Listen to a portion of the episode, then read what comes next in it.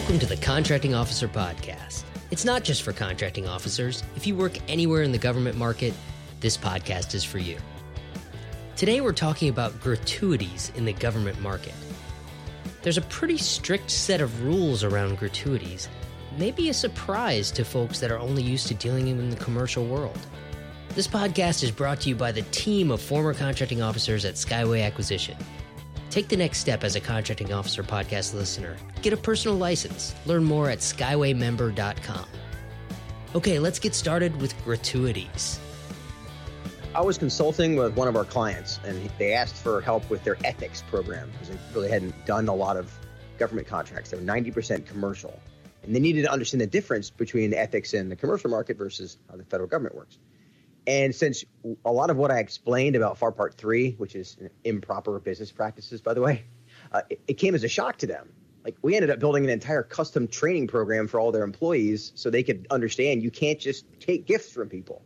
Yeah, it's quite different. I, I know I've told this story before on the podcast, but I was quite shocked as a very junior government contracts specialist, manager, negotiator, whatever my title was when we were buying business jets for the Air Force. And as we traveled around the country doing our market research and interfacing with all the business jet manufacturers, one of them ha- handed us a, a, coffee mug or a, a pen or maybe a keychain or something and said, "I'm sorry, this is this is all I can give you." And then he kind of showed us a table in the corner that says, "If you were a commercial customer, here's what we would give you." And there's a leather a brief car. yeah right. There's a leather briefcase. There that's like the lowest level of gift is uh, this amazing le- leather briefcase. And he said what we'd really do is we would put you on our plane and fly you to paris for dinner. That that's that's how it works in the commercial world. That's okay. We're going to show you how great our aircraft is by giving you a free ride across the ocean in it where we can we can have you trapped and can sell you during that pitch, but we're going to buy you a fancy dinner in Paris and fly you back. And that's that's normal. That's normal, but not for government folks. So I took my coffee mug and smiled and said thank you. yeah, that's not market research for government. and this is an example of when you don't know what you don't know, it can hurt you. I mean, the best case in that scenario, if they, if, hey, hey, Paul, get on the jet, we're gonna go to Paris, is an awkward conversation. If you're like, yeah, I can't do that, and so you feel awkward, they feel awkward, and that's kind of the, that's the best case scenario. The worst case scenario is that they could be accused of attempting to bribe you, or or you know, pick a source selection scenario where that doesn't end badly when that story gets out. So ignorance of how this works doesn't give you a pass. Yeah, it's it was really good that the guys at that company understood the difference between commercial and government market and didn't make it any more awkward than it had to be as he handed me my lovely coffee mug. Do you still have the coffee mug? I'm going to say no. there you go. All right, before we get any deeper, let's stop and say thanks. Say thanks this week, and I apologize, I may butcher the name. It's Henrik Brun from Telestein Rilson. Here's the cool part he's in Copenhagen, Denmark. No wonder you have trouble pronouncing the name and the company. Henrik Henrik Brun from Telesterelsen. Yeah, we're, we're going to go with that. He wrote us a great review. Here's a summary of his review. He said, You guys deliver very valuable insight into how customers think. I used to count on my own intuition, but after discovering your podcast, I've been able to confirm approximately one third of my initial truths, and has that in quotes. But more importantly, you've completely changed my perspective on the other two thirds, which were my wrong assumptions. That's a great review. So thanks, Henrik, and I apologize if I'm butchering your name. That's awesome. Thanks so much. And yes, sorry for our lack of pronunciation skills. What are we talking about today? Contractor gratuities to government personnel. So this is FAR time. We're in FAR Part 3.2. And the rules about contractor gratuities to government personnel apply to all executive agencies, but the rules are even stricter if you happen to be working with the Department of Defense. No surprise there.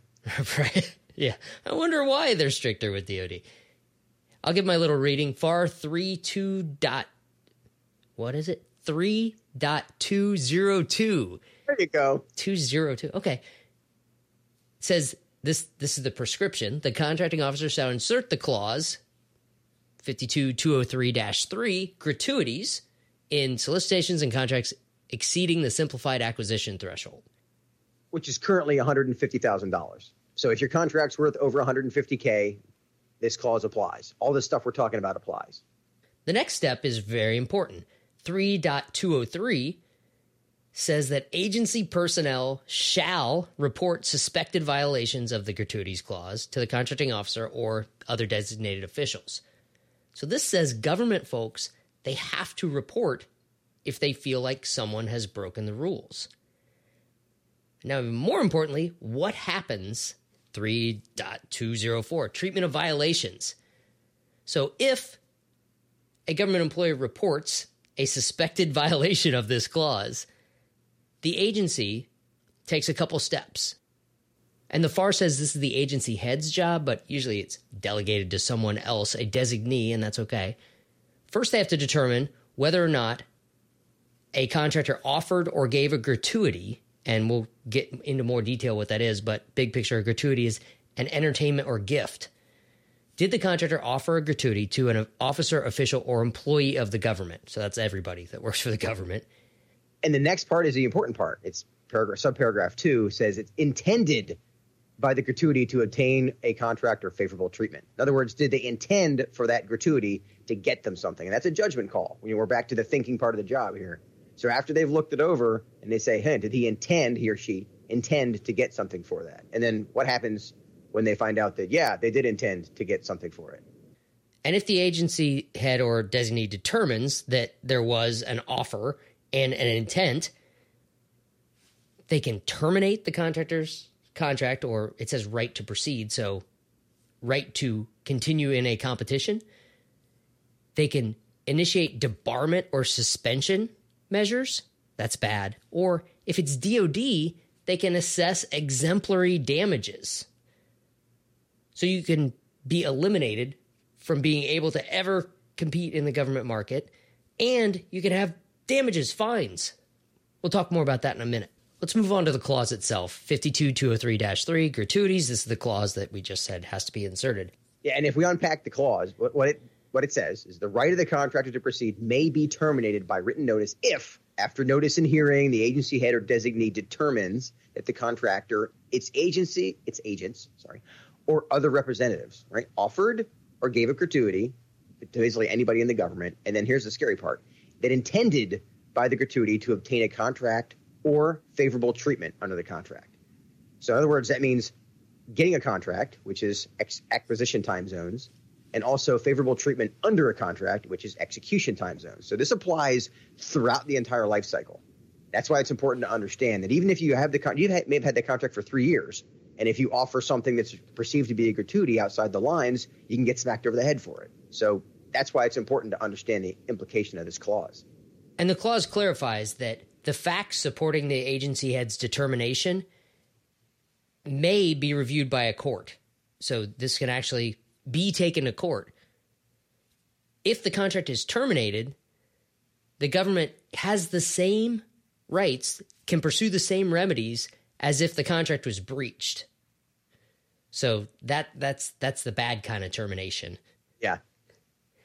And if it's DOD, in addition to damages, other damages provided by the law, it says the government is entitled to exemplary damages of not less than three, nor more than 10 times the cost incurred by the contractor in giving gratuities to the person concerned.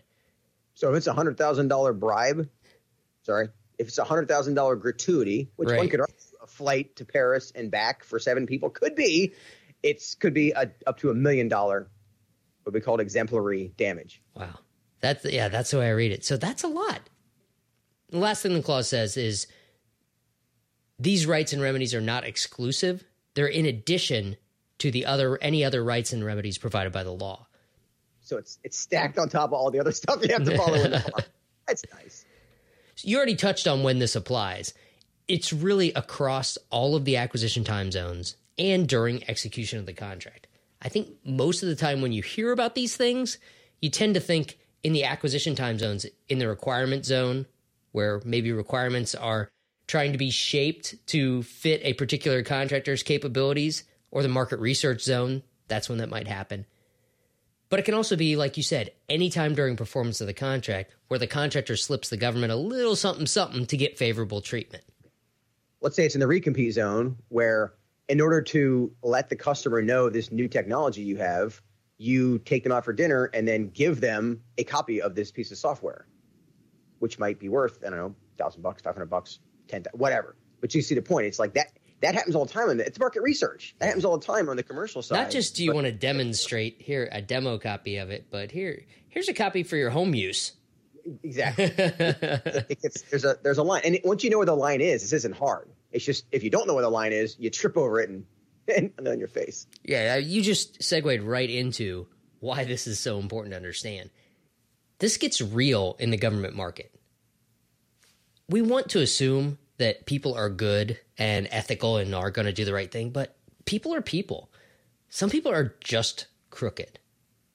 Other people get caught up in, in seemingly innocent behavior and they cross the line. And this is where you might not understand the difference between the commercial market and the government market.